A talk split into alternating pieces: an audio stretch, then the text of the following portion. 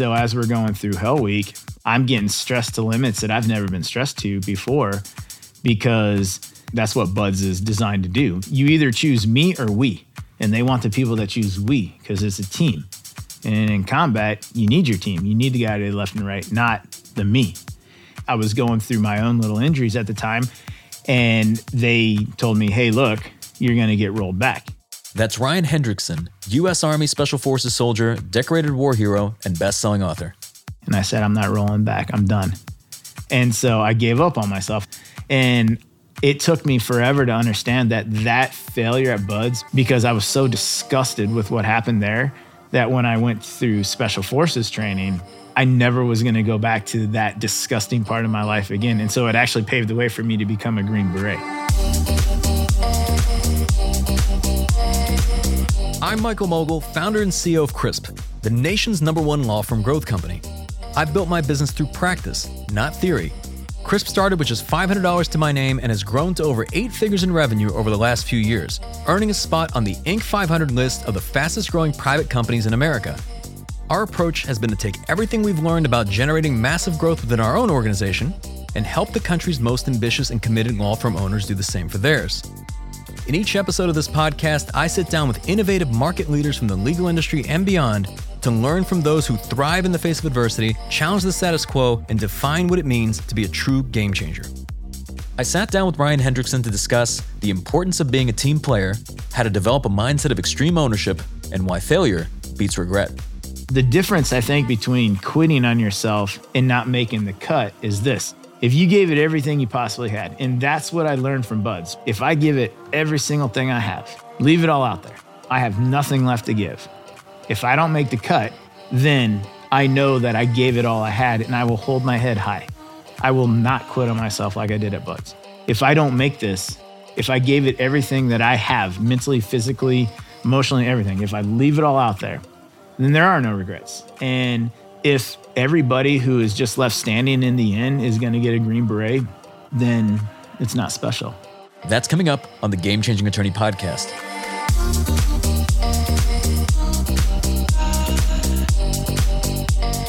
Ryan Hendrickson is the definition of a hero. As a U.S. Army Special Forces soldier, his many decorations include the Silver Star, four Bronze Stars, a Purple Heart, and an Army Commendation Medal with Valor. He's also the author of Tip of the Spear, an inspiring true story of how he was medically retired after stepping on an IED and his incredible return to active duty. I began our conversation by asking Ryan how he came to the decision to share his story with the world. I was in Afghanistan uh, 2010, 2012, so not a big deal there. And then 16, 17, 18, 19, and then as a contractor, 20 and 21. So that's a lot of years in Afghanistan.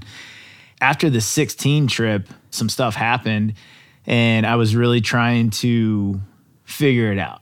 You know, you can go to a bar with your buddies. Like if you and I went to a bar and it's like, yeah, man, this happened, this happened, this happened. And then we talk about it and it feels good for a minute but then you go home to your life and your family, and I go home to my life and my family, and it's all dead air. I had a buddy, and he's actually the chaplain of um, Seven Special Forces Group, and he said, "You know, have you ever thought about writing?" yeah, writing. Okay, whatever. I majored in you know writing in like the third grade. And he goes, no, no, no, serious. Like some people actually, because you're not letting go of it, you're just taking it from one place and putting it to another. And you can revisit that place anytime you want. So the 2017 deployment, I was just kind of in a dark place. So let me check out this little writing thing he's talking about. Let's see. And uh, just started typing and typing and typing and typing and typing. And then it turned into days and and weeks and months. And next thing you know, I just hundreds of pages of just stuff. And I, it's just pouring out. And then I went back and I um, kind of organized it to the way, you know, the book reads. And I was just like, holy cow, that feels good and I can come and get it anytime I want. But with all that work put into it, we're humans. So I was like, I wonder what people would think about this. So I had a couple buddies read it. And if you want a brutally honest answer, ask another Green Beret because you're going to get a brutally honest answer. And I figured, you know, oh, I'm going to get the normal, the Raz. But no, my two friends came back and they're like, dude, that's me. Like that story is me. It's like, okay. So then family, they're like, yeah, you, people need to read this. It actually went from, I don't know if there's such thing called writing therapy, maybe, I don't know. If not, I would really like to uh, trademark it or something. But yeah, I'd really like to do that. But I, I think there is because it, it was awesome for me. And I took all that and got the courage from something my dad said to me. And I was like, I don't want to release this.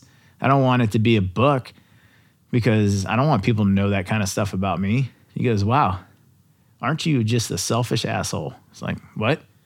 He goes, Yeah, if this book could help one person, but you're going to hold it back because you think you're so cool that people are going to judge you by this. Check it out there, boy. You're not that cool. And your story, like this story can reach somebody, but you're so worried about what people are going to think about you that you don't want it to help anybody. He goes, You need to get over yourself. And it sounds like your dad has been pretty instrumental. I mean, even going Huge. back to childhood, you know, if you could kind of speak to your upbringing, maybe some of the things that have kind of shaped you. my dad came from a pretty low point in life. Um, even from when he was brought up, uh, he was one of six boys. They lived in a shack, dirt floor, whatnot like that, in a place. Uh, it's crazy. It's called Pollywog Springs in Oregon. Those aren't excuses to be an asshole, but it helped shape his life. And then a couple tours in Vietnam, and then coming back and booze running his life. And he got to a point to where, you know, it's like, hey, I'm gonna fix things. His way of fixing things was he was on his way. We were in the truck, and we were driving over to my uncle Steve's house, which wasn't really a step up from my dad because my uncle Steve was an alcoholic too. But uh, driving over to drop my sister and I off, and then he was going to go out and he was going to shoot himself in the head. That was the night that he uh, was approached by a guy who ended up being a Christian and a preacher, and that was the night my dad was saved. It's like the come to Jesus moment, literally. literally right before he, yeah.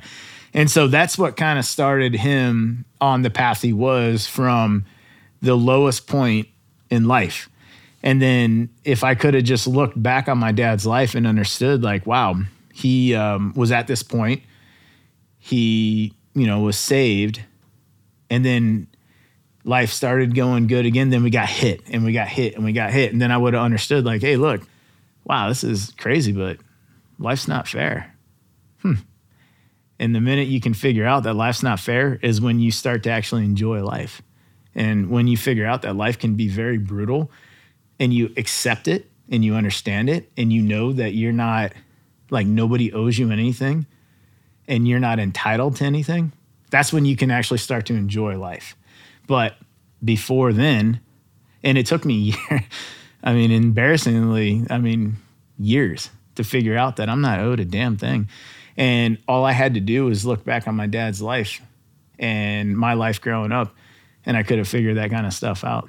I imagine like kind of looking back now, you look at it through a different lens. But mm-hmm. growing up as a kid, I mean, I, you describe a, a point where you're living in a tent, which you say you didn't really mind the tent. It was more about I think if some of the kids in school saw you know saw that you were living in a tent. I guess if you could speak to that. We hit some low points. I mean, the, we didn't have a lot of money growing up. So I, I'm always borderline with, oh, you know, poor me, I grew up poor or something like that.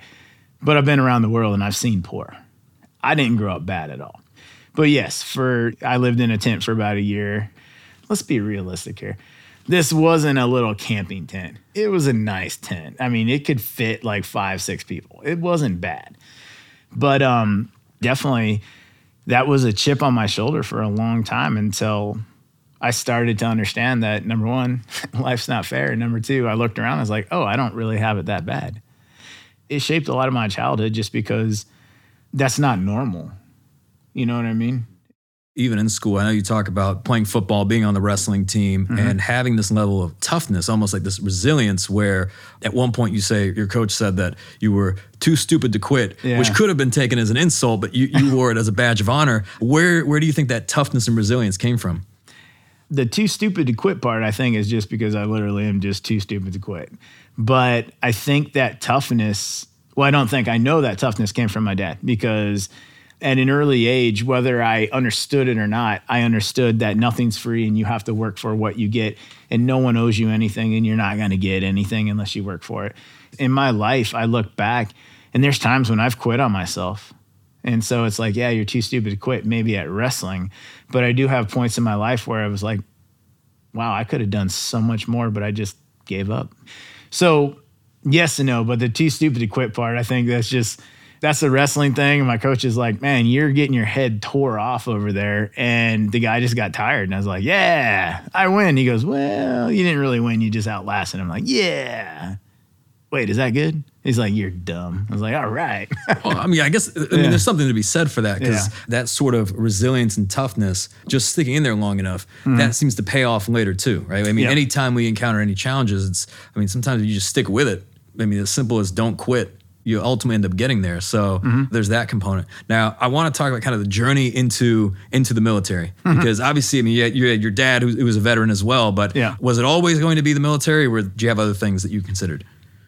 From a young age, I was pretty much geared for the military, whether it was you know out out playing army in the woods at you know young age or whatnot like that. My dad had pretty much my mindset was was military.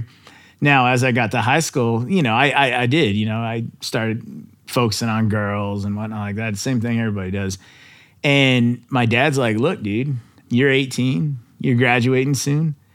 I refuse to let you be that 40 some odd year old man at the gas station talking about your homecoming game, your senior year, you know, of high school at 40 some odd years old. He's like, you can do whatever you want. You can go work a job, you can go to college, but let's face it, you're not really college material.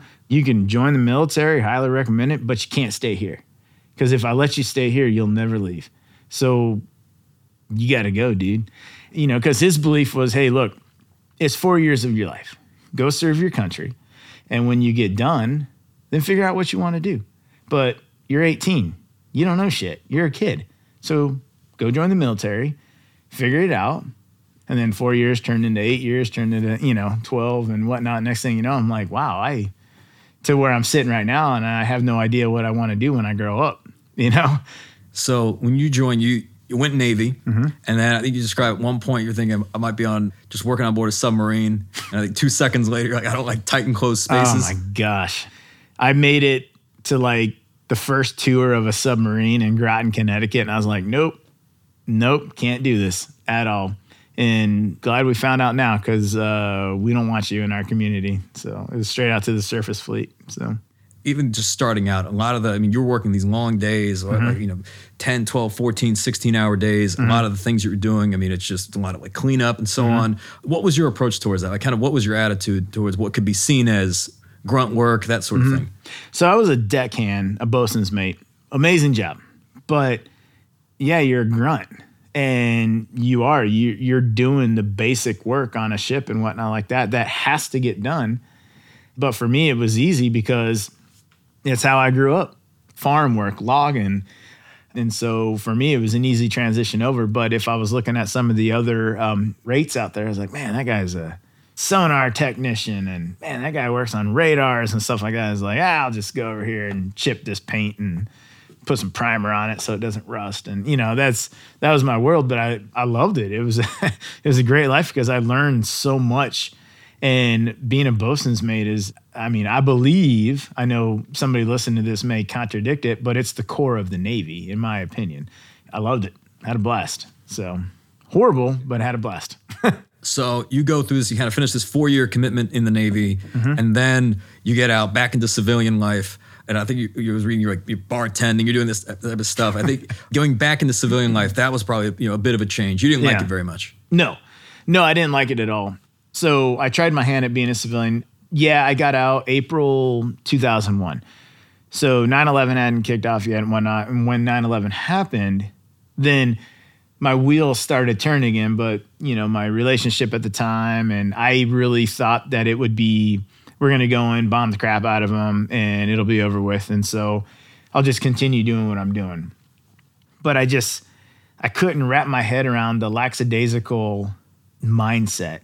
It's like, oh, you know, I mean, it's 9.15. I, I'm not that late. You're still late. what are you talking about? I mean, there's a time. Well, I mean, is anything really going on between 9 and 9.15? You're still late. I just couldn't wrap my mind around it and I couldn't understand. But I didn't have, I guess you would call it maybe like the negotiation skills that I learned later on in life. And so I would be confrontational right off the bat.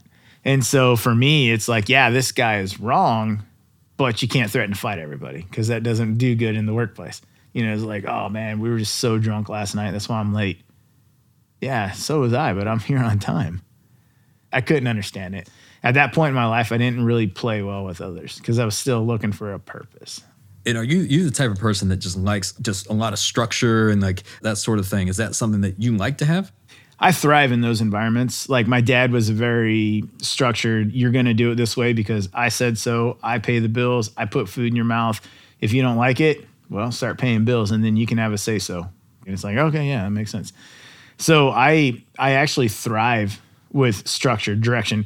It's like uh, if somebody can give me a task, condition, and a standard, I'm fine. If I have all three of those, you're going to get the best Ryan Hendrickson. That's a military thing, task, condition, standard.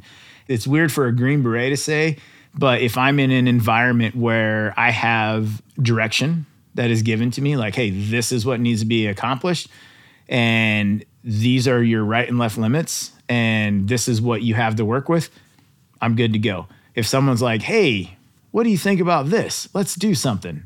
I'm going to struggle. And then I'll research who has done this something before and their task condition standard. Then I'll set my own task condition standard and then accomplish the mission. But if that makes sense.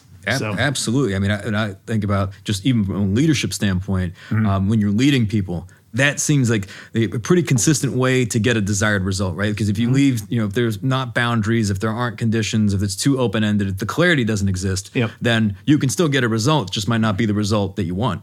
Yep. And as a leader, if you don't have a set task condition and standard or that clarity is not there, then when the mission is accomplished, but it's not accomplished to what you wanted, you can't go after the team for that because they were missing one of those three either a task or a condition or a standard.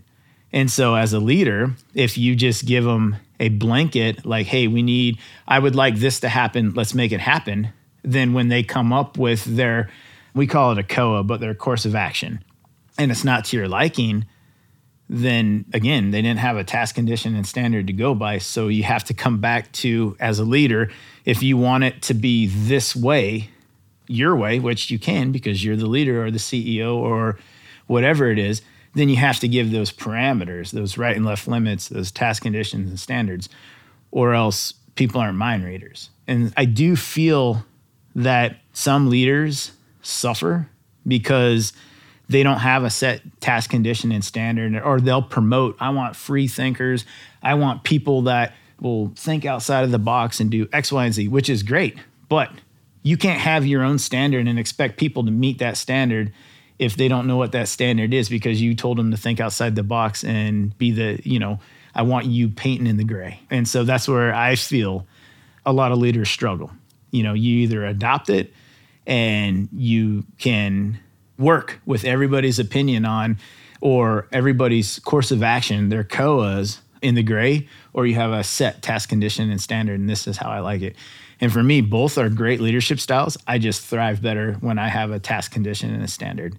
Because if I don't have it, then I'm going to find out who did it before, find out what their task condition standard was, and I'm going to adopt mine to that because that's just how my brain works. So it's interesting. I actually really appreciate how honest you were in this book because mm-hmm. th- there was a lot of things you could have left out or had written it in a way where it's just wins and here's all the things that went right and I made every right decision everything was good That's not life but but you're honest in there and, mm-hmm. and there's a lot of humility mm-hmm. um, there's a part where this was certainly something I think you could have left out mm-hmm. book would have been just fine and it was I think your experience when you wanted to be like a naval uh, reservist thing and going through BUD/S mm-hmm. right if you could speak to that yeah so I wanted to be a Navy SEAL those dudes are hardcore and all that. But what I didn't take into consideration is not everybody's Charlie Sheen on the movie Navy SEALs. So when I got to BUD/S, I was physically prepared, but I wasn't mentally prepared. And so as we're going through Hell Week, all of a sudden I'm getting stressed to limits that I've never been stressed to before because that's what BUD/S is designed to do. You either choose me or we and they want the people that choose we because it's a team. And in combat, you need your team. You need the guy to the left and right, not the me. You know, I was going through my own little injuries at the time, and they told me, "Hey, look, you're going to get rolled back." And I said, "I'm not rolling back. I'm done." And so I gave up on myself. And that's one of those points in my life where I'm like, yeah, you quit on yourself right there. Joe Rogan said it best. He said that we are so stuck on our past failures that we can't understand how they built us up for our future successes. And it took me forever to understand that that failure at BUD/S, because I was so disgusted with what happened there, that when I went through special forces training, I never was going to go back to that disgusting part of my life again. And so it actually paved the way for me to become a Green Beret. And so, yeah, both extremely tough programs. But if I never had that moment in my life where I was like, God, dude, why did you do that? Then I would never have been able to grow from that. It still bothers me. It does. But, you know, if everyone who went to BUD/S was a Navy SEAL, then it wouldn't be the Navy SEALs. Yeah. Because those dudes, they're they're hard. They're hard. So And it's interesting how much the, the mental game plays out here because as you said, you were physically ready. Mm-hmm. And from what I've read, a lot of guys show up and they're like amazing physical specimens, Yeah. right? Like they train for this, they think they're going to do amazing. Mm-hmm. And then you see guys that come in and may not be as physically gifted, but mentally are Yep. so much tougher. And it's like at the end of Hell Week, like the ones left standing are typically, if not exclusively, the ones with the mental toughness. Yep. It's probably exclusively because Hell Week is meant to, regardless of what phenomenal athlete you were, because in my class, there were some studs, Division One wrestlers, which is probably, you were probably the epitome of physical fitness, just in my opinion. And yeah, they just, once it came to the mental part of it, once they got out of that part that they had no longer, because for me, what it was is I controlled everything up until I got to a point to when you're so tired, you're so cold, you're so beat down, you're so chafed, you just ran through the mud to where you no longer have control. And that's when it goes from the me to we part. If I could have adopted my mindset to my boat crew, now it's a we instead of a me. And if I could have made it one evolution at a time or just make it to that next meal instead of looking at five straight days of this, then it would have been different. But my mind was really weak. So instead of going back to day one, phase one, I was like, no, I'm not going back. And that was it. But Hell Week, it's all mental. I don't care what you've done in your past as a stud. You're you will not go through Hell Week on physical attributes. It's impossible. About Tuesday night, maybe Wednesday morning, I don't care how physically fit you are, you're done. What's that feeling like when when you tap out, right? I imagine at some point there's like a brief feeling of relief, mm-hmm. right? And then was it instant regret right after that? I never got the relief. It was all regret. The minute that I made that decision, I regretted it instantly. There was no relief. And I regretted it for years. Years and years and years. And people have talked to me, they're like, why, dude? It's it's it's a training program. Who cares? It doesn't matter. It's it has nothing to do with whether it was BUD/S or it was wrestling or special forces or what it was. It had to do with the decision that I made at that point in my life. So you could have been anywhere in any situation in your life. And the decision that I made to quit on myself, that's what bothered me. It wasn't the fact that it was at BUD/S or if it was here or there. BUD/S just happened to be the place I was at because it's one of the hardest training pipelines in, in the military. What do you think differentiates people like when they're making a decision to quit something? Like what mm-hmm. what do you think at what point is it a good decision saying, "Hey, you, you can quit, no regrets" versus they're about to quit on something that they might regret for the rest of their life? I honestly believe that you're always going to have regrets if you quit. Now, when people go through a course like with special forces, they'll make it all the way through the selection process, so 21 days. Selection is basically a hell week, but it's a long duration. But at the very end, they've made it through all this and they're still standing at the end and they're told, hey, look, you're not what we're looking for. Or you go two and a half years through training, you get the Robin Sage, you finish Robin Sage for the instructors to tell you, hey, look, thank you for trying out. Um, you're not what we're looking for. And that's two and a half years of your life gone. But the difference, I think, between quitting on yourself and not making the cut is this If you gave it everything you possibly had, and that's what I learned from BUD/S. If I give it every single thing I have, leave it all out there, I have nothing left to give. If I don't make the cut, then I know that I gave it all I had and I will hold my head high. I will not quit on myself like I did at BUD/S. And so I learned that lesson, which set me up for success in selection and then further on in the Q course because selection's not the hardest part of the Q course. Oh no, it's not. But it set me up for success further on because I knew, hey, look, if I don't make this, if I gave it everything that I have mentally, physically, emotionally, everything, if I leave it all out there, then there are no regrets. And if everybody who is just left standing in the end is going to get a green beret, then it's not special. There has to be that point like, hey, man, look, thank you for trying, but you're just not what we're looking for. You didn't make the cut. There has to be that point, or else it's not special. And so that's one thing. And then quitting, that means that you could have done more. You could have kept going, but you decided that you were done. I think there's always going to be some sort of, it may not be regret, but questions about stopping before you're actually done or giving it everything you have and you just don't make the cut. And uh, imagine for the people listening, because there's got to be someone asking, they're like, well, how do I know if I've got more in the tank? Like, you know, when you had more to give, right? And, and you quit. Yeah. I mean, you're not going to die. Like, there are people that die in training. Got it. You're probably not going to die.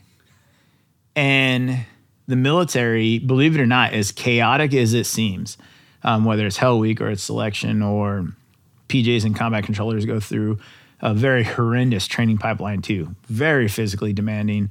Marine recon, same thing. But they are so regimented. The instructors are held to such a high standard, you know, whether it's we're taking temperatures of water or med checks or whatever it is like in selection we're constantly talking to you. Like let me hear you answer the question. It may but you can't comprehend all that because you're beat down and you're hungry and you're tired. And like the army does something the navy doesn't do. The army holds food from you. And that's horrible. The army loves to make you hungry and tired and cold and wet and whatnot. The navy you'll be beat down cold wet beat down tired but you're going to be fed. In the army they're like yeah we can hold food too. But um if you can understand that you're going to be fine like physically you will be fine which is very very hard to understand that when you're going through those that mental minefield of the training. But if you understand that then you're more apt to push even further because if you do drop you're going to be taken care of very rare for people to die in training it happens but it's rare I always think about like the person listening. There's probably someone shaking their head, thinking, "Why? Why do they have to be that intense? Why that level of selection? Why put somebody through that? What happens if you don't go through that level of just training, preparation, that level of intensity? Are you prepared?" I believe that when we are cold, wet, tired, hungry, tired, tired, tired, tired, tired, and then you start to train, it's because of combat and so when you're in a TIC or troops in contact or you're in a firefight or whatnot, the minute that 762 starts cracking, your adrenaline takes over. And people talk about the fight or flight.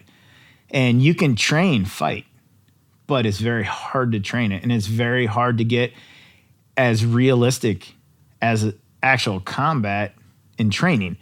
But the closest that we can get is they beat you down until there is nothing left of you as a man or a woman and then you start to train. And the reason for that is is when those rounds start cracking or people start getting hit and you got explosions going off because an ambush is is very scary. I mean, it's initiated by PKM, then RPGs, then mortar fire starts walking in because they go far, then they go near, and then they split the difference. When they split the difference, you're in trouble. But for you to be able to fight through that fog of war, you can't think through it because your mind shuts down and adrenaline takes over. So they call it muscle memory and then you start to react on all of your training. But it's not training when it was warm, it was perfect. Your muscle memory is from when you were just beat down and you can't even remember how you trained. Like, what did we do? I don't even remember, dude. I was a zombie. But that's when you start training, and then all that training kicks in once that 762 starts cracking and RPGs are going off and whatnot like that. That's why special operations is such, in my opinion, rigorous, is because they have to get as close to combat as they can get.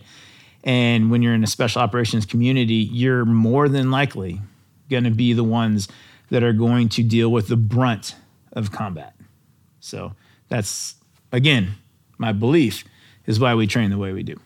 And at the height of it, because I, I want you to quantify this in the sense when you say beat down mm-hmm. and you're withholding sleep, it's like, is it an all nighter and then withholding food? Like, when is the last time you slept and when's the last time you ate? Like, I guess to put in that scenario, like in that moment. I remember in selection, I think we counted up the total hours we slept.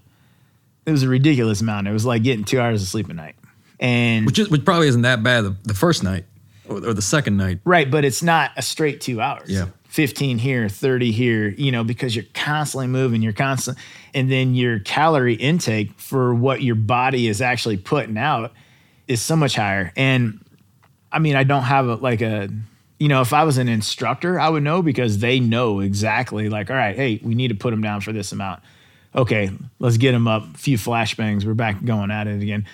But going through the training, I mean, pulling a 72 hour with three MREs, all the water you can drink. Oh, they'll hydrate you. That's not a problem. The army likes to hydrate you to a point to where it's just obnoxious. But holding food and sleep and just beating you down and holding dry clothes, oh yeah, all day every day. Did it impress you? I just like once you kind of realized like just what the human body could take and really endure I think I think a lot of people don't really have an appreciation for mm-hmm. just how much punishment you can undergo and like how long you can go without sleep, without food. Now, your decision making is probably compromised. Yeah. You're, you know, without a doubt, you're a zombie, but yeah, you're still alive. Yeah, no, the human body can take a lot. It was pretty surprising to me, especially you know when the dust cleared at selection, and we had just finished our 33 mile trek, and it was like, all right, dust is cleared. We're waiting to figure out who got selected and who was a non-select and whatnot like that I was looking back to the best of my ability because again, we were pulling like probably like a 48 hour. But I do remember thinking, is like, wow, like I had no idea I could do that. I just kept moving, just right, left, right, left, right, left, right. When I went through, uh, we had a trek. And so selection differs from BUD/S in one way, in many ways. You know, BUD/S, a lot of water. Selection, you don't have to be a great swimmer, which is perfect for me because I, I found out in BUD/S that I don't really like the water that much. But it differs in the yelling and screaming aspect. So at BUD/S, it's very in your face. You're yelling and screaming and in that chaos, that fog of war. At selection, it's different. It's mental. So they'll put a whiteboard up and they'll write directions on it. And they're like, follow the directions. And it may seem easy, but you're like, well, wait a second it just tells me to follow the cones. It doesn't give me a time limit. It just says do your best and follow the cones to tell I'm told to stop. Well, wait a second. What do you mean? Just do your best? Well, that doesn't make any sense. And then the other rules from the other day don't talk to other students.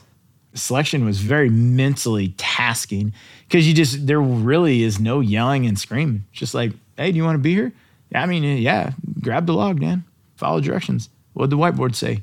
And you don't know if you're following cones for a mile or 30 miles. Yeah. So, like on the trek, we all war game selection. You know, students went through before. We're like, all right, it's probably gonna be like 20 miles or something like that. Ah, yeah, it's not a problem. So we are just told to follow the cones. And next thing you know, I think the trek's 12 hours, something like that. Well, I can finally see the lights um, it's still dark out. I can finally see the lights. So I'm looking up ahead and you see the finish point because we all have these GPS little trackers on us. Because you were so tired, people will just straight up walk into the woods. And I was just so tired, but I just kept following the cones, just left foot, right foot, left foot, right foot. And I saw the lights. So, oh man, this is great. So adrenaline spikes again and I start my little trot. I'm like, yeah, I'm to, I'm going to do it. And then I finally you know, and you can see the lights and they make a huge bright, such a an emotional thing. Like, I'm gonna do it, man. I'm gonna finish. And you can see, you know, I start getting closer and there's the Gatorade buckets and bananas and all this stuff. But there's a whiteboard there. It's like, oh, maybe it's congratulations. And I get up there and it's like, do not stop, continue following the cones. Are you fucking kidding me, man? I just did this. And guys quit just like that. And I just was like, all right. So left foot, right foot, left foot, and just kept. And I maybe went another mile, mile and a half, and then truck came and picked us up. And they're like, all right, you're complete. It's like, well, where were we falling the cones to? Nowhere. You're done. Get in the truck. That's a big thing with SF, is it's mental. Like, do you want to be here? Oh, okay, that's cool. If you don't, man, it's not a problem. Yeah. Oh, you do? Oh, okay, it's cool. It's not a problem. We'll see. Well, what do you mean we'll see? Oh, we'll see. Well, yell at me or something. Hit me. Like, what's up? No, no, no, no. This, yeah, you're you're a good dude. Yeah, we'll see. What? What? And that that's worse for me. Like I can take all the yelling, screaming, and do this and do that, but the um, well, I don't know. How do you think you did? Well, I mean, good. Hmm. Okay. Yeah, we'll see. Uh, Well, did I do good? I don't know. Did you do good? No, come on. You got to stop, dude. it's bad. And when you're tired and hungry and all that, that really, and I've seen guys quit over words.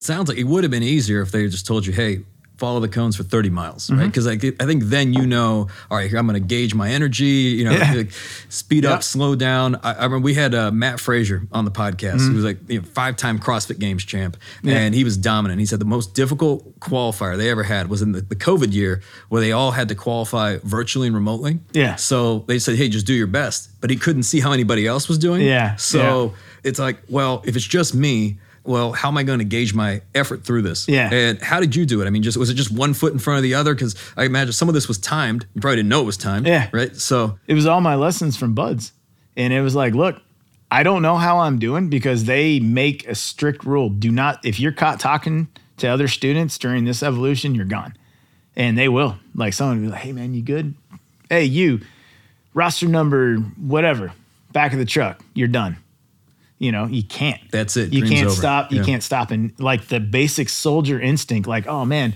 my buddy's down right now. He's hurting. I need to check on him. You can't. Why? Because can you follow directions? And that truck's there. I mean they're not leaving him out there to die. The truck is right they're watching it. But the minute you stop and like hey let me help you out. Now guys do it you know we're sit- but you got to be sneaky about it. Because we are. We're we're, we're human being.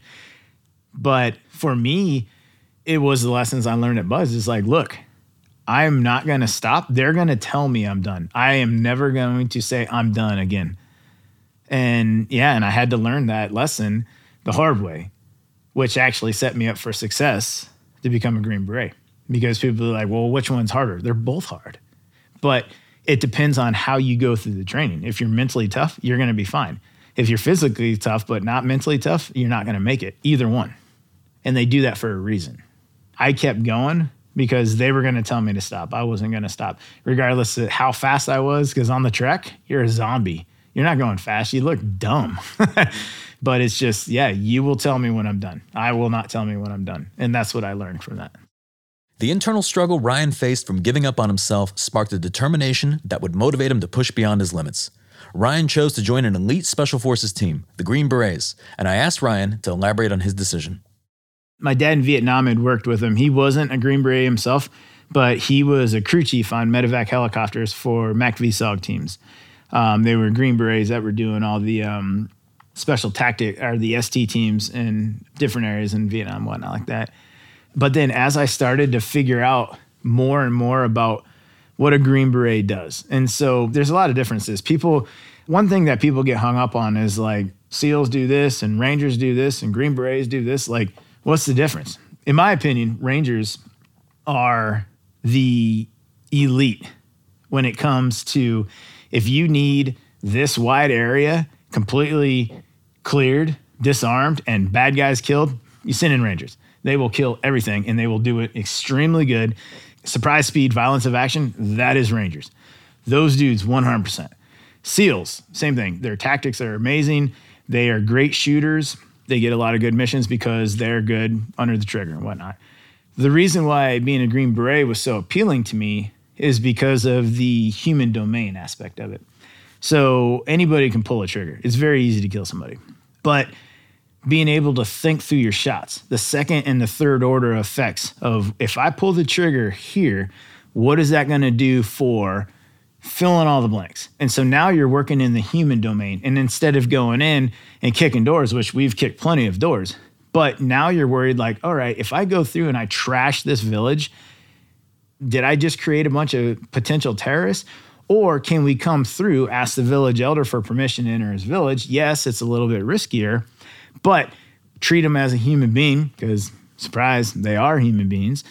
Treat them as a human being with respect because, again, surprise, people around the world like to be treated with respect. And then maybe we can gain rapport and maybe we can actually do this instead of pulling trigger and doing this and whatnot. Trigger pulling is necessary. That's the reason why we do. We have rangers and we have seals because there are a lot of bad guys out there that just need to die. But there is also a domain in war that needs to have an unconventional aspect to it, which is why Green Berets thrive in UW or unconventional warfare. And that is, it's hearts and minds, it's force multiplying, it's getting dropped in behind enemy lines and hostile areas and building up a force through your locals or your indige or whatnot and uh, building up a force to combat those threats for the greater good. And um, oh, by the way, you do it through what human beings respond to respect, rapport, treating people like they're human beings and stuff like that. Yeah, you don't have to speak the language. You respect me. All right, man, let's talk. You start kicking doors and killing people that don't need to die, again, thinking through your shots, then you probably just created more terrorists that could end up killing your buddy. And so that's what I really liked about being a Green Beret.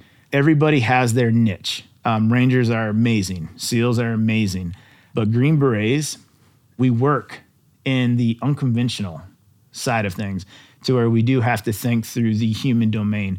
And that really, really appeased me. So in becoming a Green Beret? I know there's the whiteboard portion we, we talked about, but that's just to, selection. Yeah. How long does this does this whole process take? And it even kind of briefly speaking to like the different steps involved. So for me, it was from flash to bang. So infantry, basic, airborne school, all the way through. It was two year process. Our medics are our 18 deltas.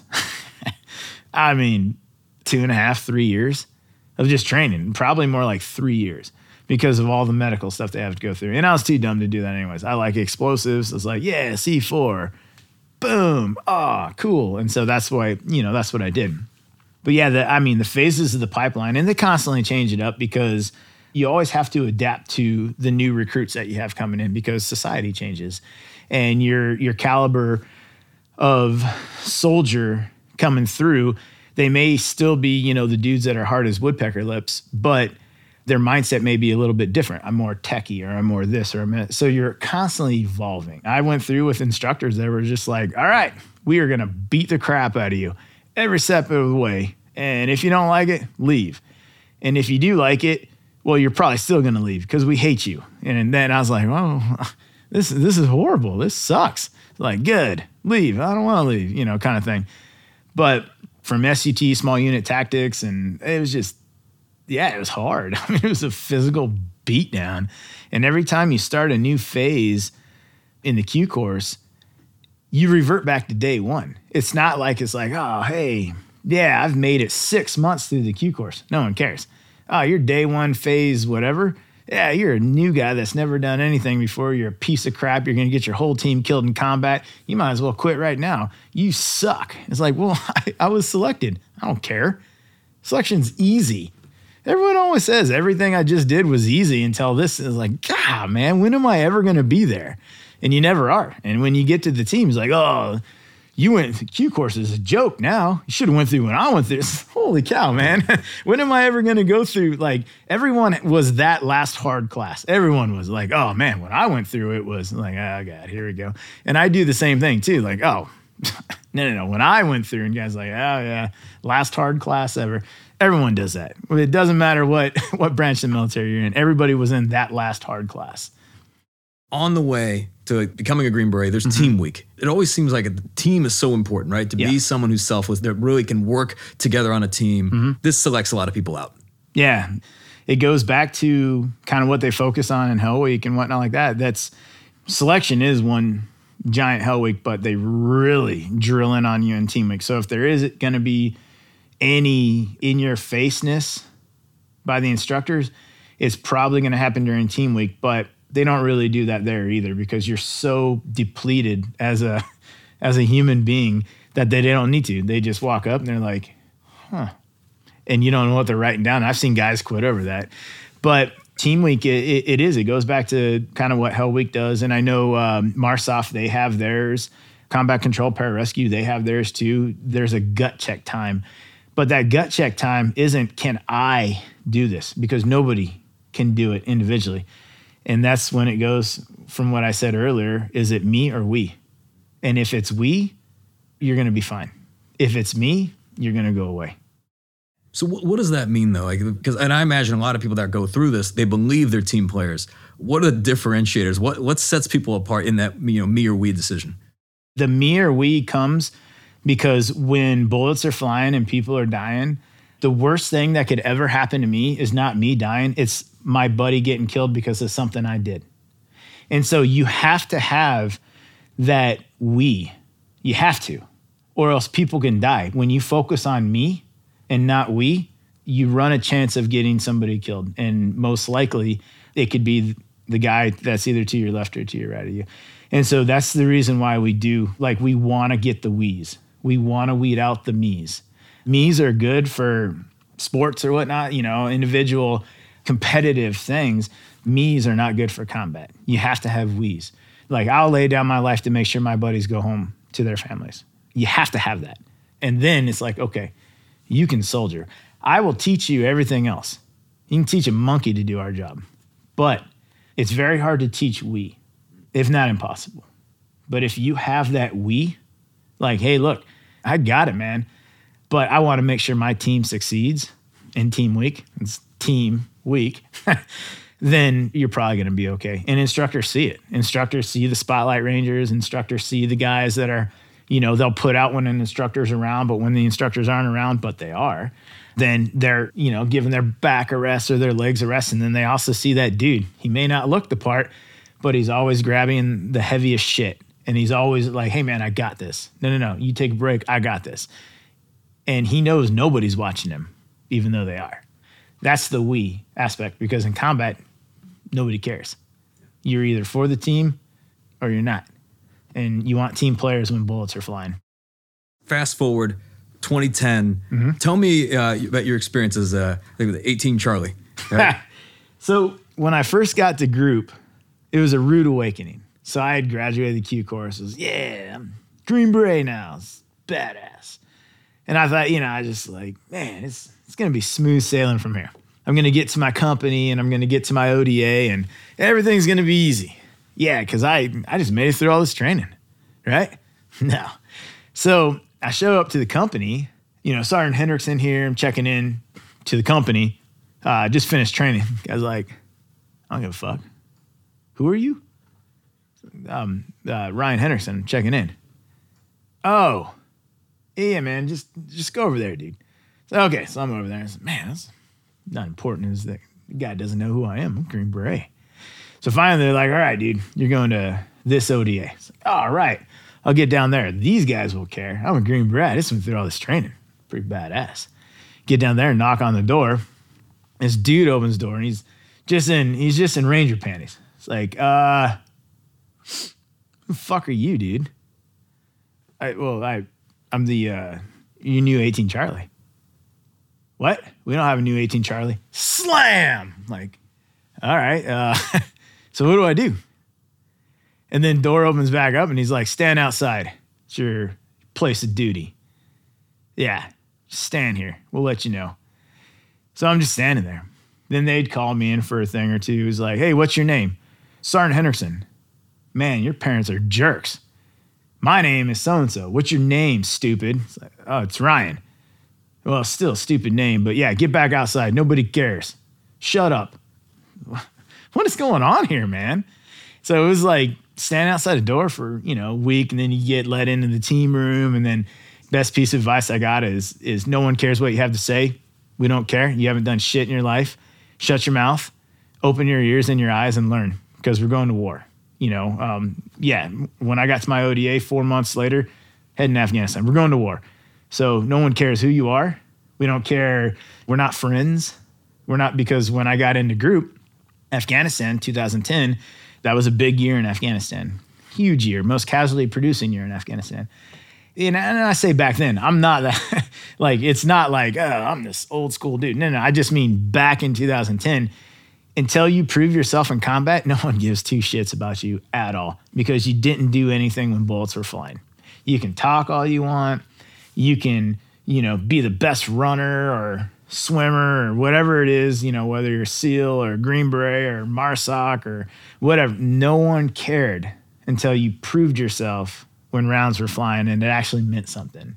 And so, and that was, I was just like, wow, I, I made it all the way through training. Why you, you guys not know who I am? No, and we don't really care. So, because if you're not good, you're going to die and nobody wants to care. Better be good. So then, I mean, I guess you got out there. How, how did you find yourself as the man up front? Because it's interesting. We were talking before we started recording. Mm-hmm. Now you say like that is the place you control. It's where you felt most safe. But yeah. one could argue you're also the first to encounter an IED. Yeah. So as as an 18 Charlie, it's demolition expert or whatnot. We go through IED courses and whatnot like that.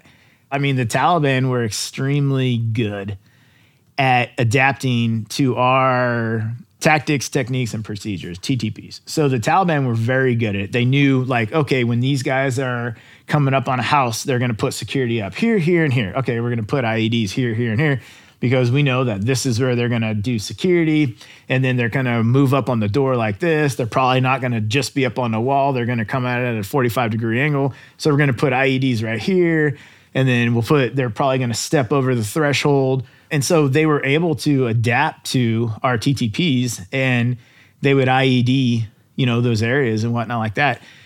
And we learned a little bit about it in the Q course as an 18 Charlie, the only MOS that really did. So you're like, all ah, right. And they're like, all right, you're the IED guy because you learned all this stuff about IEDs. Like, hold on, hold on. and so when I got into country, we had counter IED guys that were Afghans. And those dudes, extremely good. They could look down a road and be like, that's not right, that's not right, that's not right. IED, IED, IED. Like, how do you know? He goes, I just know. Well, how? Well, because I'm from here and I know that that doesn't belong there and that's not right there. It's like, damn.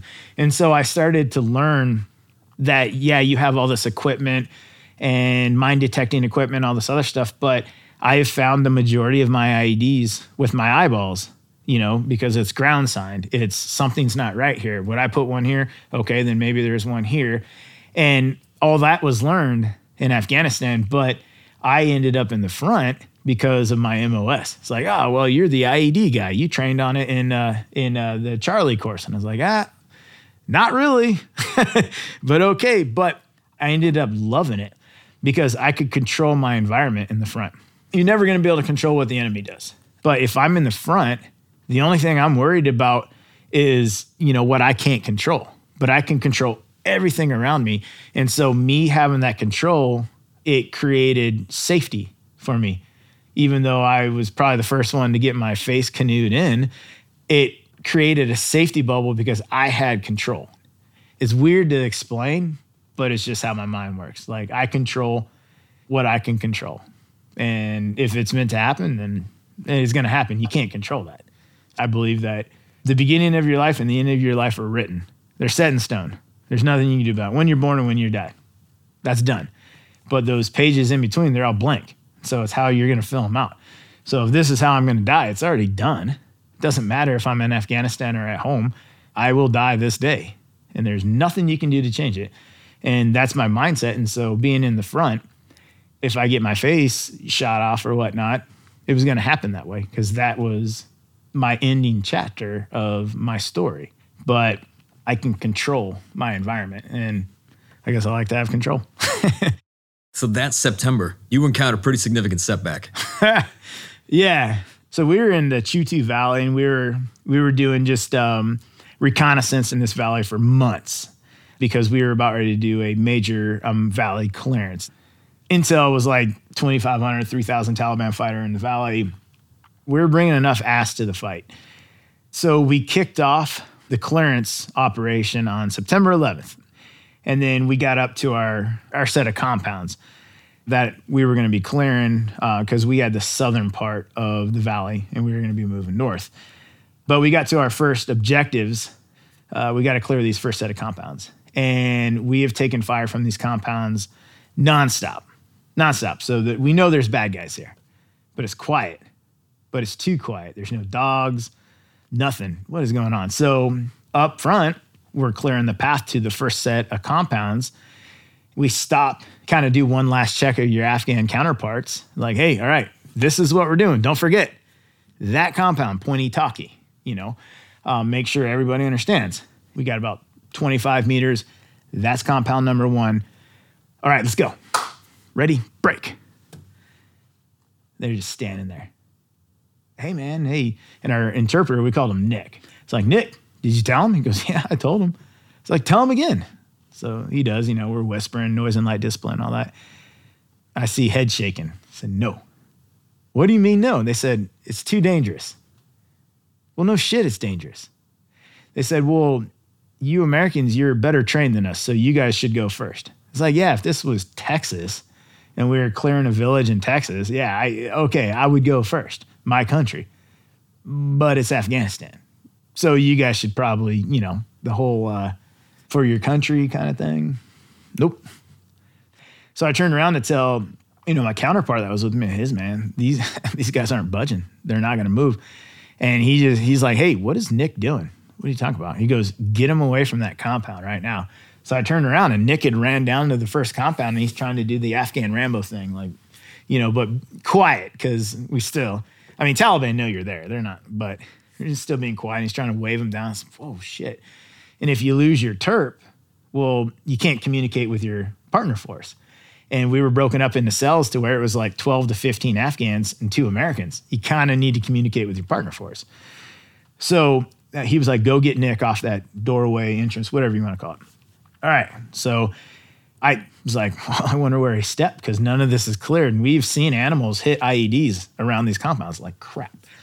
So I'd moved down to him, and hindsight 2020, maybe I should have used my mine detector. Ah, but it's hindsight. So I'd moved down to him and I grabbed him. It's like, Nick, you know, wrong move, dude. Move back. He goes, No, no, no. We can take this compound. Come on. They'll come now that you're here. It's like, No, we got to move back and regroup. Like this will be completely unorganized if we, you know, and chaotic. And we don't want that. Clearance should be smooth. So I pulled him away from the breach point and you don't ever want to have your blind side to the unknown. And so my blind side at that time was when I pulled Nick away and I pointed back to where to go. So now my side is exposed to the breach. And all someone has to do is just poke an AK 47 out there, spray, and I'm going to take some rounds in my side and I'm dead. So you put your plates to the unknown and your gun to the unknown. So I cover his movement back to where all the guys were at. And then I caught something out of the corner of my eye. It's like movement. I don't know if it was a dog. I don't know if it was a person. I don't know what it was, but I wanted to shoot somebody. and, uh, you know, because you're amped. You know you're in bad guy territory. You know they're watching you. You can hear them on ICOM chatter. And I see this movement. So I step inside the breach and boom. And they had an IED right there in the doorway or the breach point or whatever you want to call it. So I stepped on an IED that was in the doorway. Why? Because they know our TTPs. They know how to play with our minds. They're very good at that. And so the IED goes off, and I can't figure out what happened. It's just like, what? What in the hell happened? And it didn't hurt. And I was like, okay, so maybe I'm good. And, and granted, it sounds like this is a long time, but this is all seconds. And so I'm laying there and I can't breathe because the dust, the ammonia explosion went off, and I was like, I need to get fresh air. I'm going to suffocate. Why can't I move? God, man, I can't move. I got a 50 pound or assault pack on full of demo and everything like that. I'm got my M4 and everything. I'm, I'm a heavy dude, but I can't move. So now I'm getting pissed. It's like, why can't I get up? Every time I try and get up, I keep falling over. So I'm able to calm myself down so I, you know, I can think clearly. This can't be that bad. What happened? So then, as the dust starts to clear, I look down and my boot was at a 90 degree angle to my leg. And I remember I was like, huh, how'd that happen? I didn't take my boot off or anything. So again, real curious dude over here.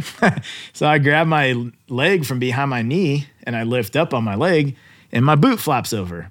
And these two like pearly white objects are sticking out of my pants. And again, again, maybe it's that too stupid to quit thing. I'm like, huh. I mean, those are really white because, like, bone out of your leg or arm or whatever, it's whiter than white. It should have its own color. Maybe it's called bone. I don't know. But I was like, huh. And then my boot flopped over to where, like, the heel of my boot was hitting me in the hamstring. And then I was like, oh, that's my leg. Boom, pain hit me just like that.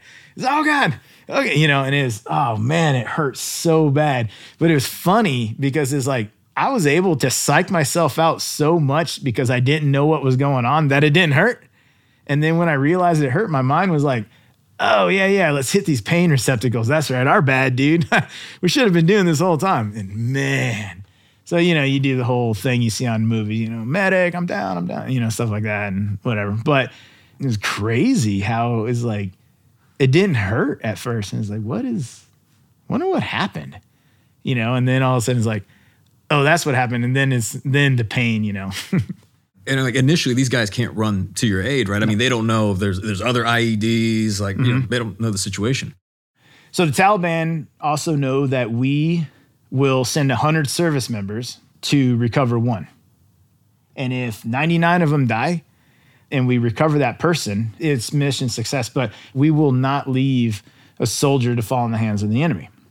And they know this. And they also know that we value life and they value death.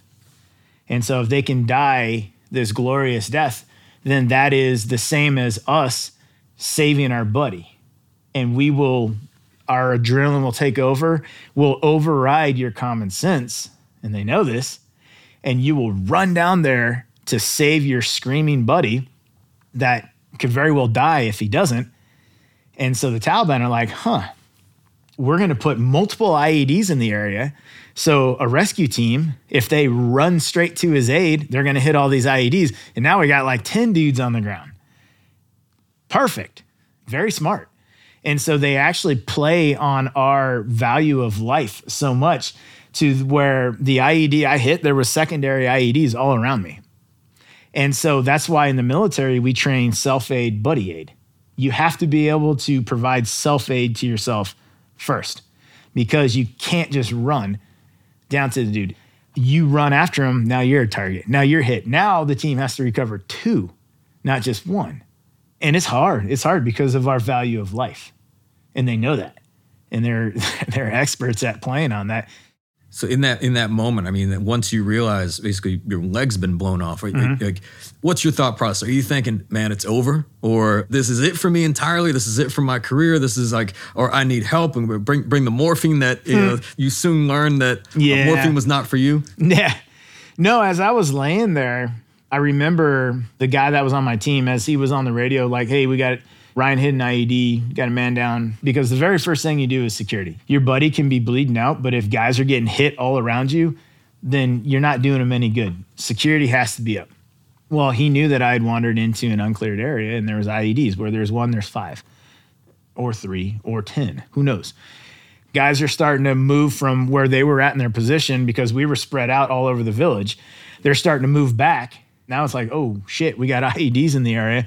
So we need to retrace our steps back. We need to get to this point. We need to clear up the Ryan. We need to, you know, oh, by the way, we have ICOM chatter that the Taliban are going to put in an ambush on us. Oh, okay. And so I'm laying there and I remember I'm like, my team can't get to me. And it was a very helpless feeling. And I kept trying to put my tourniquet on, but I couldn't.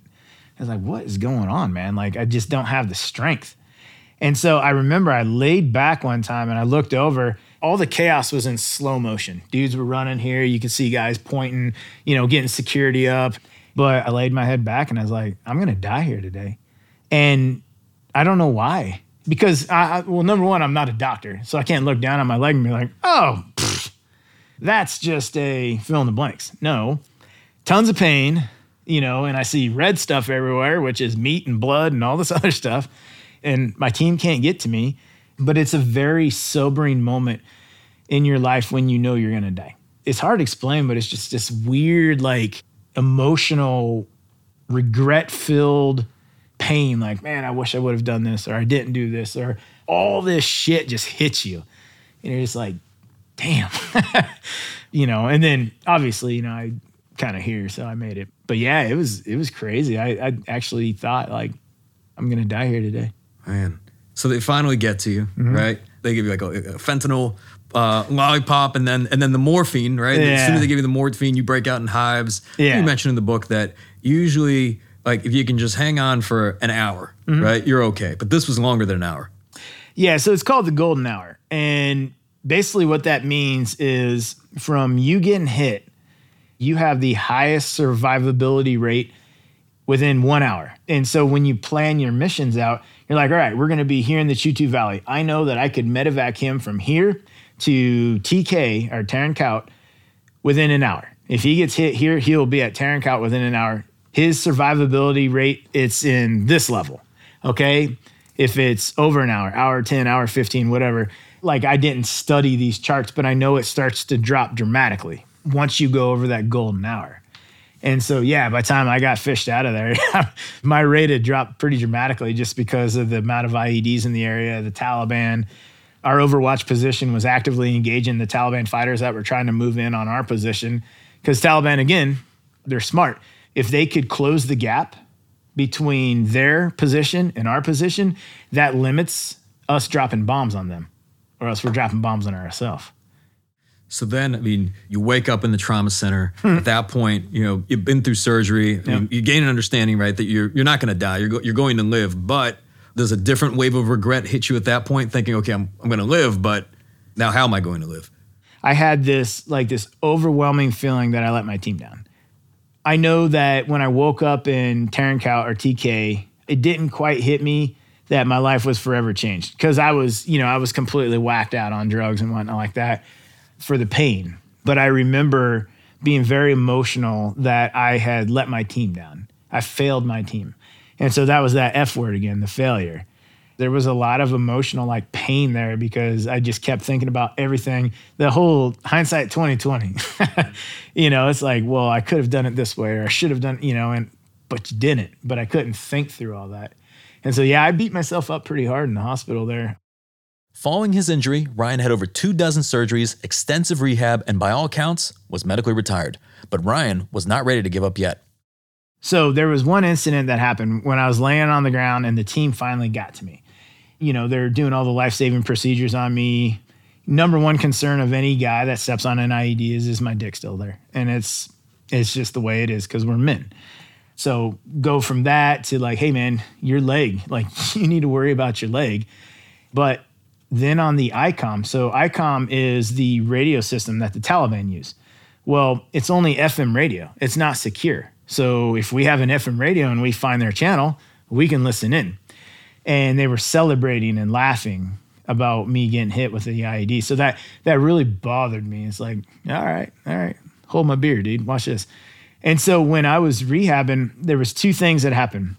My sergeant major came and he saw me one time and he said, "Hey, um, if you can get medically cleared, I'll send you back to war."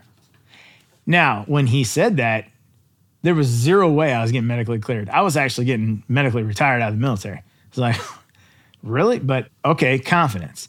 And do, then do you think he said that just to encourage you, or did he actually like want to see you come back? So him and I are really good friends now. I think I was bothering him so much that he did. He definitely wanted to encourage me, but it was definitely something that was not going to happen. Like you were unfit for military duty. But then the drive because the Taliban were laughing at me and celebrating. And so I had uh, my sergeant major's word um, that if I could get cleared, he would send me back to war you know, and the, Taliban, when I got back, they weren't like, ah, he did it. All right. Yeah. Come kill us, dude. Badass. That's like, nah. But in my mind, that's how it was going to work. And so I did. I dove into, recklessly dove into rehab and to put some semblance of Ryan Hendrickson, 18 Charlie back together again so I could get back. I'll deal with all the personal stuff and I'll deal with the mental side of all this once I get back, but I need to get back to Afghanistan. And so, yeah, I just put everything into it. Man, and and, and uh, when you're going through this rehab process, you, you talk about the fact that the thin line between drive and stupidity. what did you mean? Yeah. So there is a thin line between drive and stupidity. You can drive so hard to where you hurt yourself even worse. It was dumb. It's just not giving myself the proper time to actually heal. But I had, you know, in my rehab and whatnot like that, I had world class people working with me, whether it was my orthopedic surgeon or my physical therapist or the guy that created the um, IDEO device and all this other stuff. They were world class, second to none. And so, yeah, I mean, there is a thin line between drive and stupidity, but stupidity will still get you there somewhat. it just may not be good for you it, it's tough to say, like, you know, use the word like luck in any of this. But mm-hmm. um, you mentioned that IDEO device, right? That prosthetic in this kind of journey, that was a bit lucky, right? Because you were one of the first soldiers to even be outfitted with these prosthetics that had mm-hmm. it happen at a different time. Yeah, it was generation one. It was a lucky break for me that, you know, I did. I got blown up when I got blown up. I stepped on an IED that was a higher quality HME, so it wasn't it's called RE factors, and so you can have explosives that have the the explosive pushing effect of TNT or dynamite, or you can have explosives that have the cutting effect of C4. And I stepped on one that had more of a cutting effect. So if I would have stepped on the same size IED that was more of a dynamite charge, then it just would have shredded everything, and there's nothing they could have done with my leg but I stepped on something that just shot straight up through my leg, exited out at my calf, and it was a good cut. And so I was like, all right, bomb maker, thanks, bro. Good hookup, dude. There was a lot of luck that came in with me actually saving my leg. And so it was when I got blown up, it was the IED that I stepped on, and it was the me getting sent to the facility I did in San Antonio, Brooke Army Medical Center, and the quality of staff that was there. I mean, second to none, world class. So yeah, there there is a lot of luck um, that was involved in it but not everybody was supportive of, of you coming back, right? I mean, I, I, imagine there obviously there were probably there were some, but I mean, most were probably saying, Ryan, I don't think that's a good idea. Yeah, I mean, most were actually saying, Ryan, that's not a good idea because so the some that were supporting me was like my dad. My dad knew I needed to get back to combat. I needed to prove myself, or it was going to haunt me for the rest of my life. But even through the rehab process, it's like, hey, look, man, you're setting your standards so high that we're worried that when you don't go back to combat because you're probably not going to go back to combat it's going to mentally destroy you. We need you to have some sort of management expectation. You need to be able to understand like here's your injuries here's the chances of you going back here's the chances of you doing something else these chances dwarf these chances. So you need to quit putting everything in this 5 to 10 percentile and start to think about this 90 percentile over here because it's management expectation. And I understand that. It's smart. You have to be able to manage your expectations. But I didn't care. And it sounds like a great success story, but it's also very dangerous because that's a path. If you go down that path and you don't meet that expectation, that's a mental health nightmare right there. And so, yeah, I recklessly went for the 10% chance of going back to combat and didn't even think about, well, if this doesn't work, I didn't have any backup plans. It was all or nothing. And it sounds like a success story, but it's very dangerous. Even when I got cleared and I was able to weasel my way onto a flight back to Afghanistan in 2012, when I showed up, the team there was like, What are you doing here, dude? You are a liability to this team right now. So, so that a, surprised me, right? You, yeah. you, would think you come back and they're like, man, Ryan, welcome back, man. like, not in uh, combat. Let, us do this. But they were concerned, right? They were concerned about your ability to perform. And, and it's interesting just from a team and, and leadership dynamic. Yep. How did you dissect that? So it was hard because again, it was it was just like going to the team room thinking there was going to be a ticker tape parade for the new guy out of the Q course. It was hard because it was like what are you doing here, man? Like, you think this is a Make a Wish Foundation for Green Berets in combat? It's not. You can't come here and pew pew a few times and then go home and everything's great. Like, you're putting people's lives at risk because, again, it's the we, not the me. But I wanted to get back to combat so bad because I was so focused on the me. And I didn't really stop to think, like, oh, am I a liability to the team? And when I got back, I got sent to the most IED'd area in Afghanistan, which was Panjwai District, Kandahar Province in 2012. And so there was IEDs everywhere. Dudes were getting blown up left and right. But, you know, I started proving myself and hey, and, you know, whatnot like that. And over a period of time, it's like, okay, hey, we're glad you're back. But it could have gone either way. And they were absolutely right. Like, why didn't you send us a good 18 Charlie with both legs? Why are you here, dude? And you have to understand that because it's combat and people die in combat. So like there's obviously the, the physical component, which you know you were able to, to rehab, you know, get back on the ground. Mm-hmm. But, but, what about the mental aspect? I mean, after having your leg blown off and now now you're right back on the ground, were you worried about how you'd respond if you were to encounter something like that again? It's impossible to step on an IED or to get shot and come back exactly the same way you were before because before you got hit, you were ignorant to what getting hit was about after you got hit, now you know what it's about. It's a mental minefield. I mean, the first couple IEDs I found, the full range of motions, it's just like, what am I doing, man? Why why do I have to keep proving this to myself? Are you that dumb? And it's like, oh yeah, you are.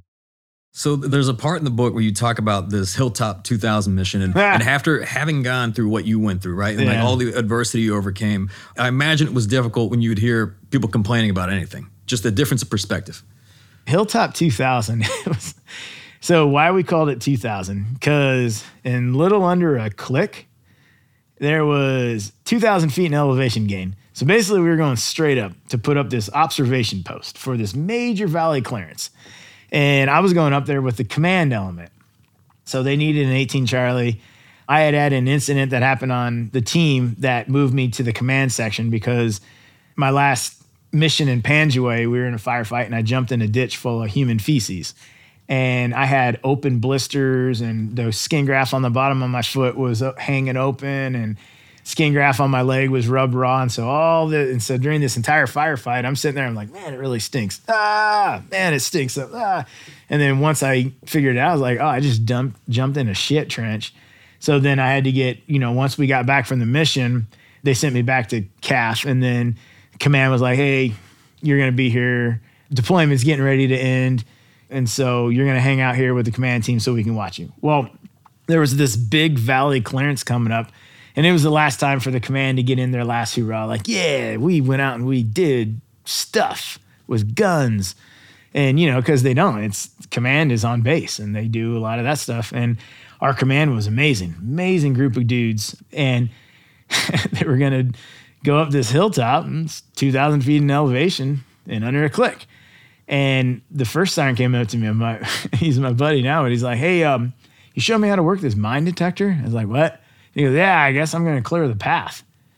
Well, why don't you just take me? They're like, ah, I don't know, man.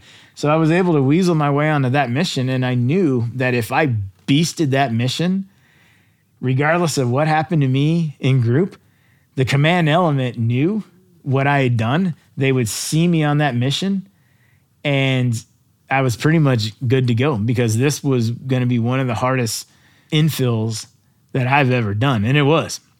So I was able to get myself on that mission and oh man, Hilltop 2000. oh, that sucks so bad. Super horrible. Isn't it amazing? Like just, I mean, just listening to you because this is one of those things that I'm sure that not everyone would want to volunteer for, right? Yeah. And you're chomping at the bit, thinking, "Man, let me let me weasel my way in here." Yeah. And again, throughout all this, you're not getting any special treatment. Mm-mm. No, it's combat. There is no special treatment. Um, it's either you carry your load or your liability, and we better not find out you can't carry your load on mission. So if you can't do this, don't come. Be a man and don't show up because that is, that is hard. Like as a man, you want to be like, oh, I can do everything, but once you start putting people's lives at risk, you need to be able to take that you know that pregnant pause, take a step back, and be like, I don't think I have it in. Like I'm going to be a liability if I do this. And I learned a lot of that after I got blown up, but I was still never able to say I'd be a liability. You closed this out, I think in 2016. What got you back to the front? right? That mission, because that point, I mean, was there anything left to prove?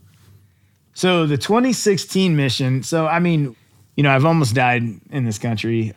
We've been in tons of firefights. There wasn't really anything left to prove, but I still hadn't. Once you get in a good enough fight, you are always chasing that adrenaline rush, that brush with death. And so you're constantly chasing the dragon. So I had an opportunity to go back to Afghanistan in 2016 with a different company. They needed an 18 Charlie. And he's like, well, I'm an 18 Charlie, found a lot of IEDs.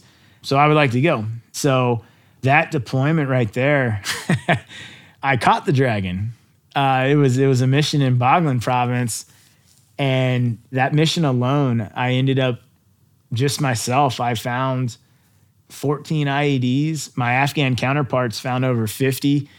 We had been in multiple firefights, multiple ambushes, and I caught the dragon that mission. Yeah.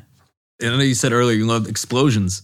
you, you had explosions too. You know? Oh man, we so just from the beginning when we infilled in, we were getting ready to to hit our first objective. And to get to this objective, you had to go through an orchard. And everyone knows in Afghanistan, orchards are super bad news. Booby traps, whatever. So as we started moving through this orchard, and again, I'm up front because I'm an 18 Charlie and I got my Afghans with me. We are looking for IEDs and we hit a tripwire IED in the very front. So we hear this loud snap. So everyone hits the deck like you're supposed to. And it's like, sniper, like anyone hit, like we're good. Well, we're trying to get this fishing line off us. Like, what is all over us? And we realize, oh, we just hit a tripwire IED at chest level. It's like, crap, man. And it didn't go off. The blasting cap went off, but the actual uh, wall charge didn't go off. And if it would have, it would have killed us all because it was just bolts, nails, nuts, everything. It's like, okay. So keep pushing on. Like, adrenaline rush. All right calm down, calm down. Mission hasn't even started yet. Haven't even hit the first objective. Calm down. Whew. Okay. Still got to make it to this compound. Move uh, probably about 20 more feet. And I see this movement. This figure darts across this open area. It's like, whoa, what was that? So your gun comes up. And next thing I know, this burst of flame comes out of the wall and it's about 20 meters from me, and it's a PKM. So PKM uh, machine gun. So 762 just starts all around us. Rounds are coming in everywhere, and it's one o'clock in the morning, so they can't see us, but we can see them. We have night vision, and then they also I didn't realize this. they also had limited night vision. So this PKM opens up, and then this entire side of the compound wall opens up AKs just blasting at our position. And under uh, night vision, it just flashes everywhere. You got AK over here, and then RPG fires off. It's like, holy shit, man. We're we're pinned down in the orchard. And the remainder of the element was still making their way to the orchard because you clear ahead of the main element. And so they're pinned down too because the Taliban had put up what we call a L-shaped ambush. Pretty good. And so we're cut off in the orchard. Then over ICOM chatter, they're saying, hey, there's an American, he has the flashing helmet. So I had an IR strobe or an infrared strobe on my helmet, which you can't see unless you have night vision. Well, the Taliban commander had night vision. So he was trying to put fires down on me. He was trying to coordinate fires um, onto me. And they yelled at the radio. They're like, Ryan, get that IR strobe off your helmet. It's, oh shit. So I tore it off and I threw it, you know, as close as I can get to where the PKM was at to help our JTAC coordinate an airstrike onto that machine gun position. But yeah, we we were pinned down and RPG after RPG after RPG and I mean, I caught the dragon. It was the most intense, adrenaline, scary. I mean, scary is not even the right word for it. Death, something, whatever a word is for being so scared that you go off of muscle memory. Yep. That's what we were pinned down in that orchard. And it, it did. I mean, they we couldn't get approval to drop because my position from where the first machine gun was at was 20 meters. That's not only danger close, that's extremely danger close. like you're gonna drop on your own dudes.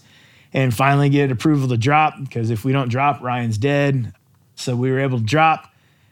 Boom. First bomb goes off. And it rocked me. Like I'm trying to stand up, I keep falling over. The only thing I can equate it to is being drunk. But this was like a drunk, like your skeleton leaves your body, slaps you in the face, then re-enters your body. Ah, it was weird, but um, 500 pound bomb dropped uh, 17 meters from my position. And um, finally, it's like, all right, get the guys, fall back to where the main element's at, drop another couple bombs. All right, assault the compound. And I'm still, I'm sitting there, I'm like, holy cow, what's, I got this liquid coming out of my ears. And what, what is going on, man? I'm, things are spinning, but you're in combat. And so muscle memory takes over, and you're just left, right, left, right, left, right, same way you do in training, um, which is why we train the way we do. And that was the beginning of the mission. So we ended up clearing all of the village. I think it was called Nyazula. We get to our LOA or our limit of advance. I think it was like 1400, 2 o'clock in the afternoon. And um, it's like, all right, hey, let's get up on MWE, men, weapons, and equipment. And then we're going to fall back to the vehicles. We've cleared the village, mission complete. And there was IEDs everywhere. There was tunnels, there was fighting positions, there, was World War One style trenches. I was just like, holy cow. I mean, were you guys expecting anything? Maybe. Yeah. But we're at the LOA and one of the commandos, Afghan commandos, comes up to me with a terp and he's like, hey, um, we're seeing people that are coming this way. It's like, what do you mean people? Are they women and children? Are they men? There's no children. Okay. All right. Hey, hey guys, we need to wrap this up. We need to go. But at this point in time, we're trying to let the Afghan army know, like, hey guys, you're gonna have to hold this area. It's ancient in warfare. Take ground, you hold it. Nope. We don't want to hold it. Well, then why are we here? You have to. So, anyways, so we're having this debate with Afghan forces at the time and this commando, he's like, hey, um, like the army, they can do whatever they want, but we need to leave now. We have word. There's a lot of guys coming in this direction, a lot of somebody. They're not children, and we keep seeing them and then not seeing them. And so tunnel system. Then it's like, hey, you know, I told the team center, like, hey man, we need we need to roll. This is what's going on. And it was like within a matter of seconds, the entire tree line, the entire mud wall, that was, you know, 50 feet in front of us, everything just erupted in flames. And PKM, RPGs, sniper fire, and dudes were dropping, and we just went for cover. You know, you're not worried about concealment, just cover. I need to get out of this line of fire, and then we need to fight back with overwhelming fire superiority, and we need to take the advantage, the upper hand. And it's like, how do we get that? Well, with air support. Okay, great. What's that? We can't drop bombs? Well, why? Oh, you don't know who's who because they're in our lines. It's like, oh shit, man. So we're gonna have a fist fight here. And so we did. I mean, we went 45 minutes without being able to drop bombs. Now, planes would do show of force. That's when they fly over and they'll shoot flares or whatnot like that, or do low flyovers. But we had stumbled into a Taliban training camp. And crazy enough, we surprised them and they surprised us. and so we're duking it out with these dudes. I mean, we didn't have our air support. And then we start to get casualties coming in. And then you get that dreaded call over the radio eagle down, eagle down, eagle down. And that's when you know an American's been hit. Whether he's KIA, whether he's WIA, you don't know. And so eagle down is it's a horrible thing to hear. Horrible. It, it stops your heart. And so it's like, okay, we got Americans down. And then over the radio again, eagle down, eagle down. And then the radio again, eagle down, eagle down. It's like, holy shit, dude, dudes are getting hit. We're starting to try and figure out like we need to set up a CCP or a casualty collection point. We got to start getting these wounded dudes in here. We got to start getting these dead in here. So CCP's over here. All right, CCP's over here. Well, my buddy Frankie and I, we're still up in the front. So we don't see all this going on behind us because we were in the front, which is where the 18 Charlies are. And so now all of a sudden we hear that the, the, the most dreaded sound for Green Berets, and I'm pretty sure for SEALs and MARSOC and everybody else too, is the thump of a mortar leaving the tube. And you're like, oh shit, one 1000, two 1000, three 1000, four 1000, five. Boom. So the mortar explodes up behind us. We're like, holy cat, man. 50 meters behind us, like shit, shit, shit, shit, shit. Thump one without, two without. The mortar explodes in front of us. Well, shoot long, shoot um, close, and then split the difference, and they're gonna bracket you in. So now it's like, hey, we need to leave now. And so we had like three wounded Afghans with us. So we're doing this duck walk through this trench because every time your head gets stuck up, they take shots at you. And we knew there was no IEDs in it because it was like a foot of water. So, and I don't know of any underwater IEDs that they've created, but I was fairly certain we weren't going to hit an IED with a foot of water in the ditch. So we make it to the first CCP. It's like, okay, all right, let's get these um, wounded dudes offloaded. Hey, where do you guys need us? Find work, find work, find work. You got it. Security, security, security. And then we start taking rounds into the CCP. And we look over, and there's a two story building, and they're hitting us with uh, sniper fire from that building. So we're returning fire. Well, the building's far enough away, we can drop on it. So now we got bombs on target. Okay, Taliban knows we have bombs on target now. So now we can start to turn the tide of the battle because at this point we're getting our asses kicked.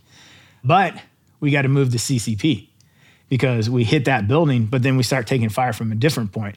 And so we know there's a tunnel system around there somewhere. So we find another area for the CCP, which is running across the fatal funnel again, that road where all the rounds are coming from. and then we find this building that we can secure that has an open field that we can also secure and start getting helicopters down to get the uh, wounded and the dead out. So, secure the CCP. All right. Hey, now we're dropping bombs. We've uh, distinguished the lines between Taliban and us. We're actually, you know, once you start putting bombs down, they're going to start to to hide. Good. All right, this is our time to pull back. We need men, weapons, and equipment. Not so much weapons and equipment. We need men, head count. All right, Americans, all accounted for. Good. Afghans, we have three missing. Shit. Well, you can't leave guys behind. Nobody gets left behind. So, what do we do? Well, we got to go get them. So it's back, back down that road again. Rounds going off everywhere. You know, it's that fatal funnel again, and we're looking for dudes. So we go back to the old CCP. Boom, found one guy. Okay, now we were missing two. Where was the last time my Afghan counterpart, Abe, where did we see him last? Well, shit, the last time I saw him was at the footbridge 500 meters up this road that seems to be attracting a whole lot of firepower down it. Why? Because it's aiming stakes. You got the left and right limit of the road. Anything in between it, shoot it. Simple. It's like, all right, how are we going to do this? And our JTAC, our combat controller, he's like, all right, dude, let me tell you what we're going to do. I got two Apaches.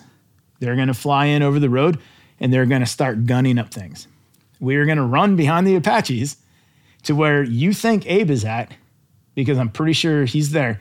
And we're going to recover these last two Afghans and we're going to leave because the Afghans wouldn't go back after him. They were like, Inshallah. It's like, no, those are soldiers. We're going to go get them.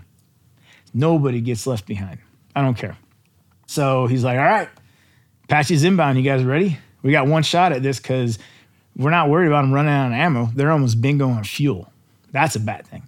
So all right, all right, one, two, three, boom. Apaches are coming in, guns are going, 2.75 rockets, whatever. And it's like, all right, we're good. Running. I'm like, please, leg, hold up. Please, leg, hold up. if there's one time I need you to hold up, it's right now.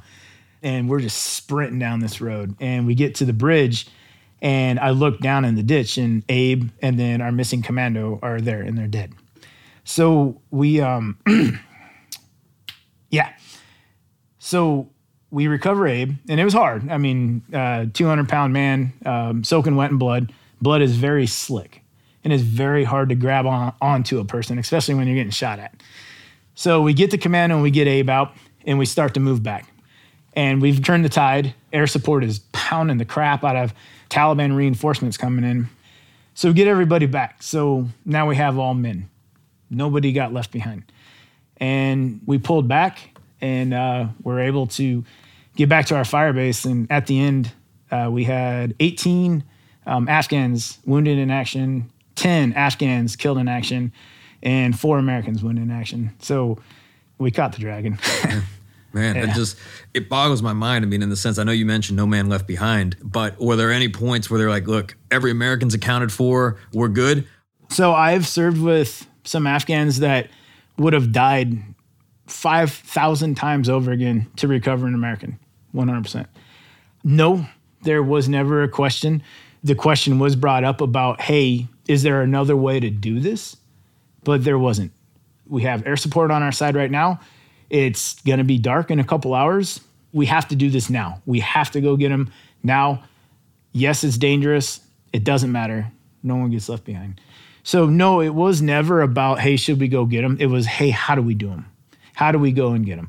And that's what the argument ensued until finally the JTAC was just like, hey guys, look, Apaches are inbound now. Let's go. It's like, Roger that. Combat controller said, let's go. We're, we're fucking moving. And um, because they do, they control all air. They're brilliant. They're a death orchestra. They're heroes. You know, it finally got to a point to where it's like, hey, look, man, you can plan something out, excruciating details in the first round that's fired across your face. That plan goes to shit. You know, and I'm pretty sure it could be the same in corporate too you can plan something out into excruciating, you know, details until that first frago or fragmentation comes in where there's like, well, we didn't think that was going to happen. Then that whole plan is gone to shit. Sometimes you just have to say, hey, bring in the Apaches. We're sprinting behind them. We're going to go get these dudes. So, no, whether we were going to get them, that wasn't the question. Um, it was how. Mm-hmm. Man, so so you you catch the dragon. are, are you ready to go home? no, because now I want to catch his brother and so I just kept riding this combat high and riding it and riding it and riding it. And I went back to Afghanistan. That was 16. I went back 17, 18, and 19 as a Green Beret. And then I went back 20 and I got home in July of 21 as a, um, as a defense contractor. And you're just still looking for that high, that combat high, that, that distinct 762 crack that just puts your adrenaline into a ride that no drug will ever give you. And it's that I survived now I want to survive again and again and again. And it's it's dangerous. I don't know how it works, but I do know that it is an issue right now with veterans, and it's a very dangerous issue um, because there are people that are trying to get that high through any means available, including wrecking and losing their own lives to do it bringing things to present day and mm-hmm. where your passion lies today or even maybe just perhaps sense of purpose because I mean you're still a young guy right you're in your yeah. 40s yeah. you've got a lot of life ahead of you yeah. and it, it's hard to look back and say hey I'm going to try to keep amplifying what what I've just gone through right yeah so I've actually thought about this quite a bit and people think it's funny but it's the truth I have no idea what I want to do when I grow up I don't I've been military and governmenting it up since I was 18 years old being given a task condition and a standard, like who is Ryan Hendrickson? I mean, my job was a Green Beret, but I am not a Green Beret. I just was a Green Beret as a job. It's just a job. It's a title. It doesn't mean anything. I have these experiences, but everybody has experiences. Okay, cool, man. So you've been shot at. Congratulations, bud. So there's a lot of people. So who am I? And so I, I'm on this journey to figure out like, who do I want to be when I grow up? What do I want to be when I grow up? Kind of thing. And I know mental health is very important to me. I've lost a lot of friends to suicide. And then I see these issues going on in our country and these unanswered questions that our veterans are going through. Was it worth it? You know, what was it for? And all this other stuff. And the underlining demon with all of this, whether you're military or first responder or whatever, or someone who COVID is just beats you down is mental health. It's that demon. And after I lost my buddy to suicide, I definitely started to think like, well, I could have easily have been one of the 22 a day myself because I had a mental point in my life when I was like, maybe it's better if I'm not here. You don't really overcome it, but I was able to understand it to where I can make myself a better man. That's one thing that a lot of people don't understand is you'll see people they'll have this problem that happened to them. The fact of the matter is, is you can never undo the past. It will always be there. You can never make something not happen. It will always be a part of you. What we don't focus on enough is how do I adapt my life? How do I make myself better for this situation that I'm having a lot of issues overcoming right now? That's what we don't focus a lot on. A lot of people, they just want to forget about it, like it never even happened. And a lot of those techniques are through drinking through drugs in a bunch of different outlets that are temporary because this happened. How do you quit blaming, as in my case, blaming everybody for you, you know, for your past? When in fact, guess what? You're not the first guy to ever have a hard past. You won't be the last guy. and this is what I'm trying to do now, is you start to use these situations to maybe help people. Because as you help people, you better yourself. You don't better yourself because I'm going to go do this and that's going to make me a better man. Not for me. Some people may. But I am starting to figure out that by helping people, it helps me. If that kind of makes sense. Yeah. There's a lot of people that will say that the the best way to impact other people is to start with yourself and be just a positive influence, an example of what what is possible. Yep. Right? And the best way to impact people is because you've been there. You can't talk to a guy that hasn't been there. It's like, well, no, no, no. I've never I've never thought of suicide before, but I can tell you how not to think of it. Like, man, no, get away from me, dude. Let me talk to somebody who he's been in the dungeon. He's been to that point to where he's like, you know what? This is actually an option. That's a very dangerous point to be at because I've been there. And it's now, how do we not get to that point? Yeah, life is hard. It is. It's really hard. But guess what? No one said it's going to be easy. And part of my stance about it, it's understanding. The minute you understand that you don't deserve shit, nobody owes you shit, you're not entitled to anything, life is hard and sometimes ugly and sometimes very brutal. And guess what? Just because you overcame this doesn't mean you're not going to get hit with something ever again. Oh, and by the way, don't forget, life still doesn't owe you anything. Work for it. The minute you understand that, the minute you can adapt that life can be ugly and it's going to chew you up and nobody cares, that's when life starts to become beautiful. That's when you can actually really start to live and help people is when you understand that nothing is free. And guess what? Whether you like it or not, no one cares. So, Ryan, as we come to a close, this being the Game Changing Attorney podcast, what, what does being a game changer mean to you? So, being a game changer to me revolves around the we mentality, not the me. You can do great things in your life as a singleton or a solo or you as a person. Look at everything I've done. But to be a game changer, I believe that game changers are the ones that look at everything we've done. We, not me. Team mentality. I want to give a huge thank you to Ryan Hendrickson for taking the time to speak with us today. You know, what particularly resonated with me was when Ryan said that life can be hard, ugly, and sometimes brutal. The harsh truth is that we're entitled to absolutely nothing. But when we reframe our perspective and accept responsibility for our outcomes, we can transform ourselves from victims into heroes. You've been listening to the Game Changing Attorney Podcast with me, Michael Mogill. If you enjoyed this episode, I'd really appreciate it if you can leave a review and share this podcast with at least one other ambitious law firm owner. And you know what? Maybe more than one. For more information on our interview with Ryan Hendrickson, see the show notes for this episode in your podcast app or visit GameChangingAttorney.com. And join us next time for a very special 100th episode of the Game Changing Attorney Podcast. In the jungle today, a lion will be born. And that lion is the king of the jungle just because he or she is a lion. The same day, a sloth will be born. Okay? Same day, same jungle, same deal. That sloth is so fucked you can't even describe it because he's a sloth. All he can do is barely muster up enough energy to come down the tree, grab some berries, go to the bathroom, and go back up and go to sleep. That's next time on the Game Changing Attorney Podcast.